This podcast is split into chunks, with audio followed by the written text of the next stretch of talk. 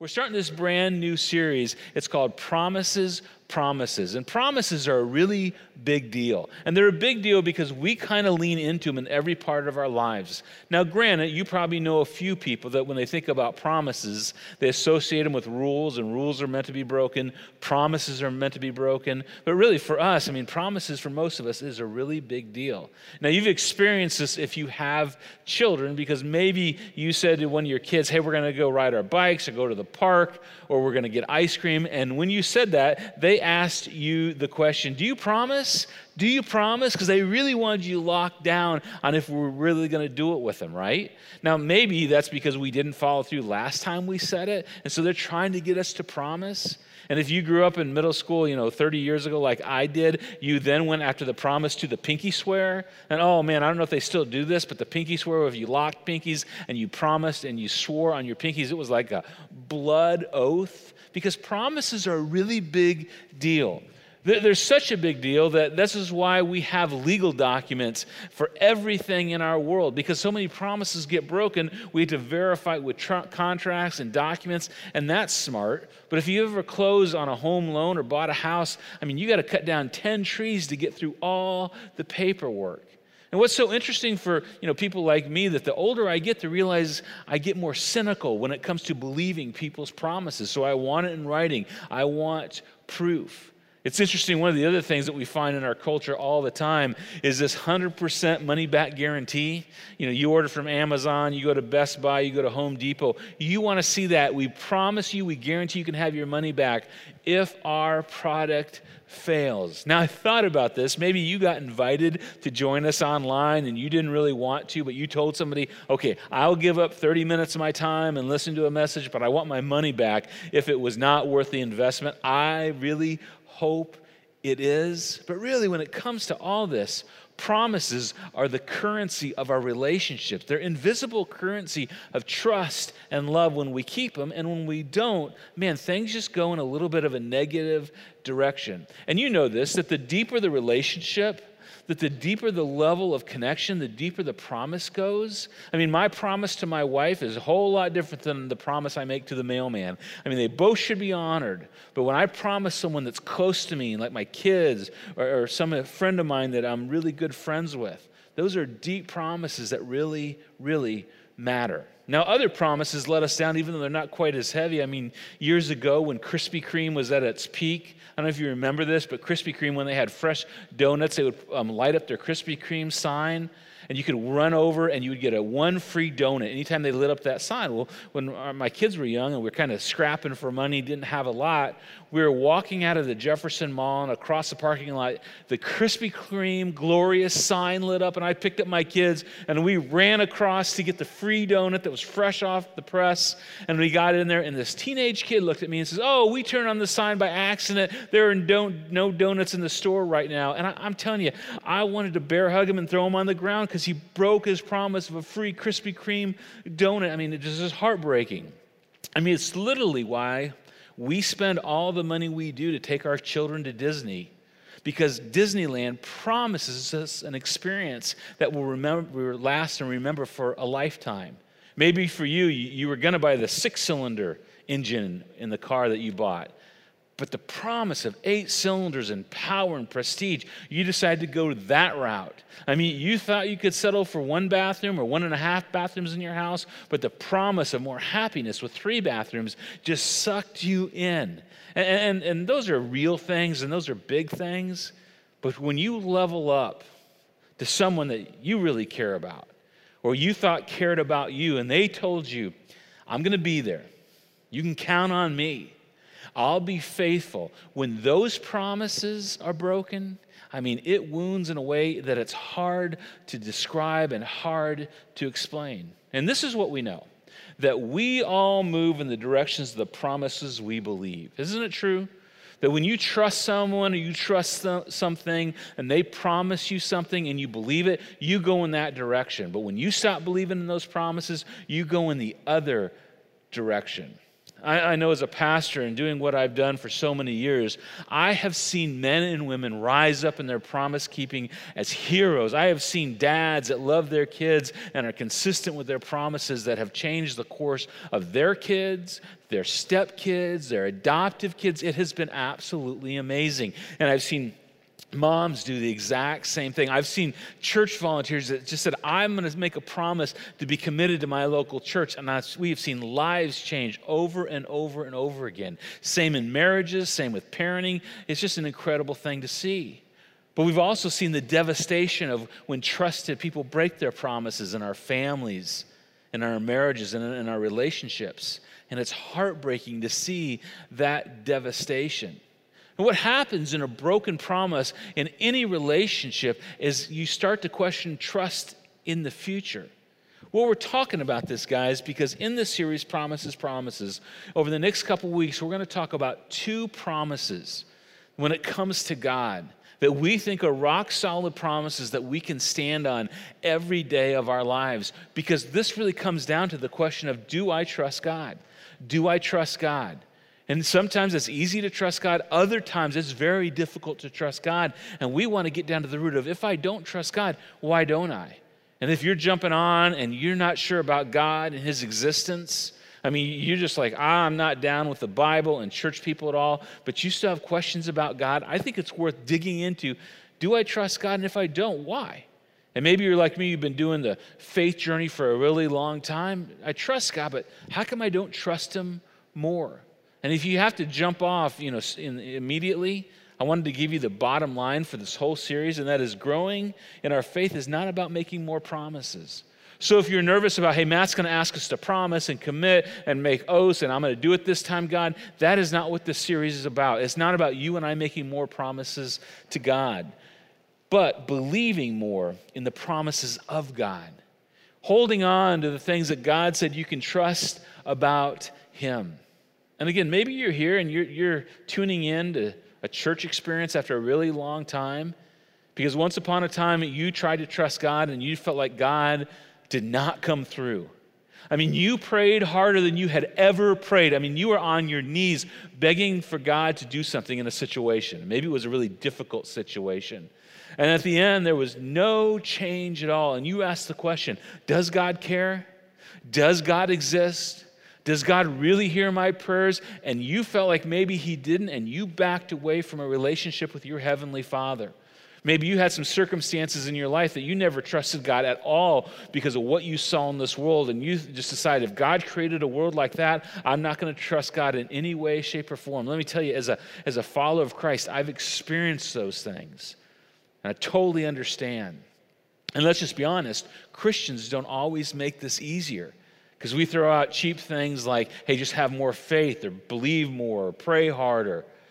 But that doesn't always make it work out like we want to make it work out. But I just want you to know if you will hang in there, if you will lean in, we believe there's a relationship with God that can be based on real trust and real love and a promise that is fulfilled. And if you've ever felt that way, like, God, are you really there and are you really coming through?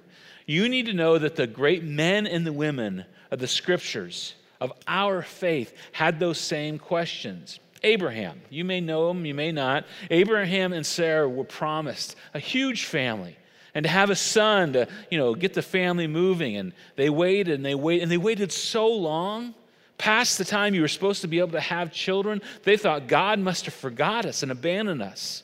And then, about 90 some years old, they had a baby and it changed the world and the Savior of the world came through their lineage. It's, it's absolutely amazing. Moses was told, hey, you're going to lead God's people out of Egypt into the promised land.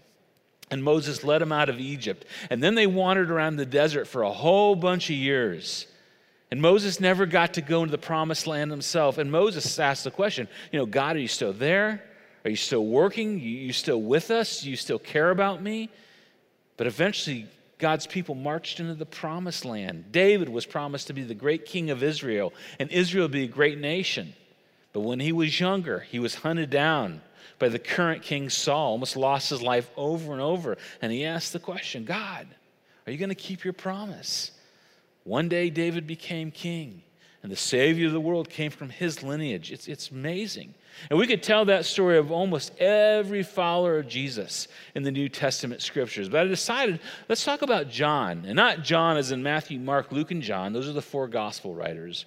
But John the Baptist, who's an extraordinary character. And his life is documented in the New Testament. Now, John's mother, Elizabeth, was visited by an angel, Gabriel. It's this crazy, amazing story.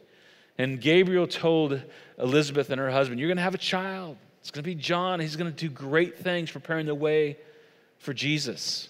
And it's funny because that same angel visited Mary, Jesus' mom. I mean, you can't make this stuff up. And so John is raised in this household where he's talked, told about his purpose, sent from God over and over and over again. And when he's old enough, he goes out into the wilderness just to prepare for this making the way for the Lord. And then he finally emerges and he's a wild eyed, crazy man with crazy hair, crazy clothes. He eats locusts, he eats honey. It's an interesting little detail. And he begins to preach about repenting and baptizing and turning people to God to get ready for what's about to come. And they finally ask John, John, who are you? And John tells us, he replied, In the words of Isaiah the prophet, I am the voice of the one calling in the wilderness. Make straight the path of the Lord. I'm carving out a path for the one who's coming behind me, for Jesus, for the Messiah. And this confused the religious leaders because how could this wild haired, crazy man who said these ridiculous things like repent be the one that's preparing the way for the, from the Lord? And other people didn't understand because so many people in this day had given up that God cared, or God was still active, or God was going to do what he had promised to do. This is what we're told. The next day, John saw Jesus coming towards him. And he said, now just to paint the picture, you know, he's in the water, he's baptizing people, and he looks up on the shore, and Jesus is standing on the shore. And what comes out of his mouth is so confident, it's so amazing. He says, Look, the Lamb of God. Reference the fact that lambs were sacrificed for the forgiveness of people in the Jewish religious system.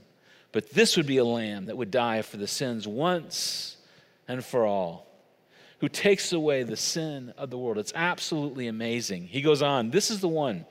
This is the one I meant when I said, A man who comes after me has surpassed me because he was before me. John proclaims Jesus was here before me and he's greater than me, and I am so confident in that. I trust in that beyond anything else I know in my life. I know that, I know it, I know it. But hang on because John's about to run into something that maybe you've run into and I've run into. He says, I myself, I myself know him, but the reason I came baptizing with water was that he might be revealed to Israel. This is why I came. I'm going to make sure everybody knows that this guy is the real deal. Well, how do you know, John? Well, I'll tell you how I know. An angel told my mama. I spent years in the desert and God somehow spoke to me directly. I am so assured of this. I'm so confident.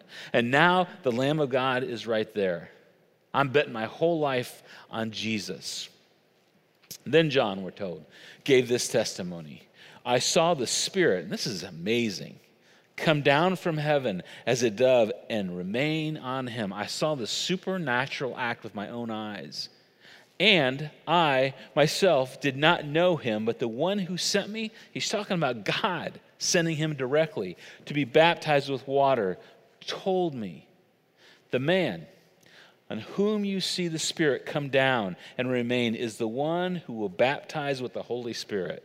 John simply saying, I've come to baptize with water. It's, it was just a way to show the world that I'm turning towards God. But Jesus is coming with the Spirit. He's coming with love and fire and power that will do so much more than the world has ever seen.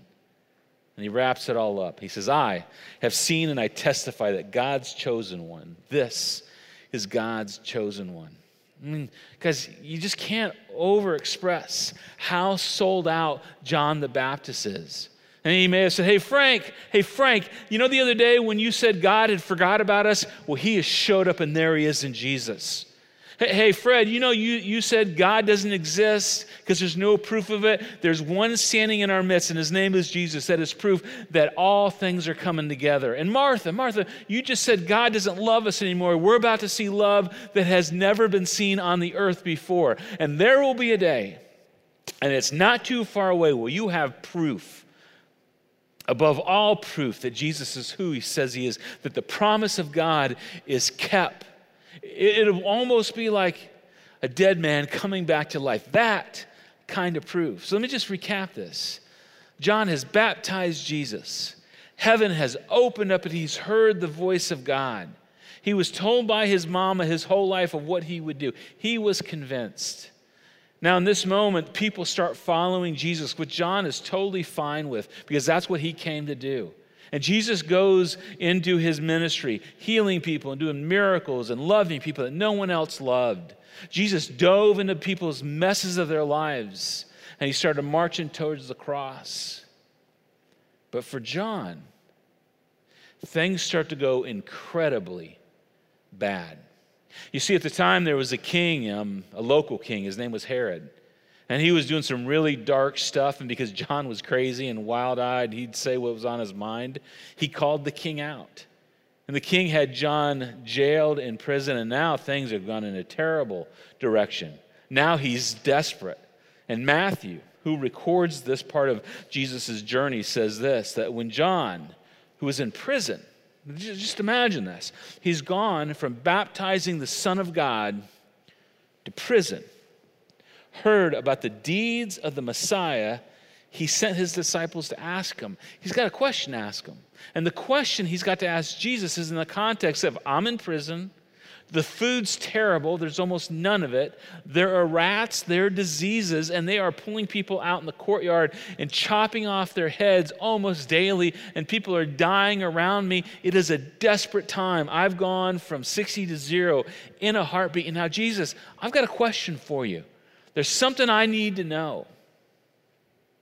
And this was the question Are you the one who's to come? Because I'm not so sure right now. Are you the one who you said you were? Are you the one who I said you were? Because, in light of all my circumstances, I'm not sure I can even take another breath in the pain and desperation I've got. Or should we expect someone else? In other words, I'm kind of hoping for someone else, Jesus, because you're not coming through for me in this moment. It is a gut level, honest declaration question from John the Baptist. Now, here's the interesting part. If anyone should believe in the promises of Jesus, it was John. An angel talked to his mama. He saw heaven open up and God speak to Jesus himself. I mean, he should have faith beyond faith that is never shaken. But his rough, detrimental, desperate circumstance rattle his faith, just like it would rattle yours and just like it would rattle mine. Prison, the threat of death, terrified him into feeling like, God, maybe you don't really exist. In fact, it made John question God's faithfulness in the moment. Now, think about this, and this is such an interesting thing. John, who'd been faithful his whole life to God, now sits in prison under the threat of death, and Jesus is spending time loving and healing and forgiving sinners. It should tell you a little bit about the heart of Jesus. In fact, the man who wrote this Gospel of Matthew was a tax collector, and nobody hated the tax collectors more than Jesus' own people, the Jewish people. And yet, Jesus marched up to Matthew and said, Matthew, in light of all your sin and all your darkness, do you want to follow me? And I'm sure John heard about it and he scratched his head and said, How can, how can Matthew, you know, get to spend time with Jesus? And I'm John the Baptist and I'm in prison. I don't understand. It doesn't feel like that promise is what it should be. And here's what we learned from John. And don't be hard on John because we've all been there. This is what we learned that a fragile, a fragile faith is attached to our presumptions. It just is. And every time I've presumed to tell God what He should do and how He should do it, my faith gets sh- shaky and it gets fragile because I have a script for God and what I think God ought to do. But here's the thing but a stable faith is attached to God's promises.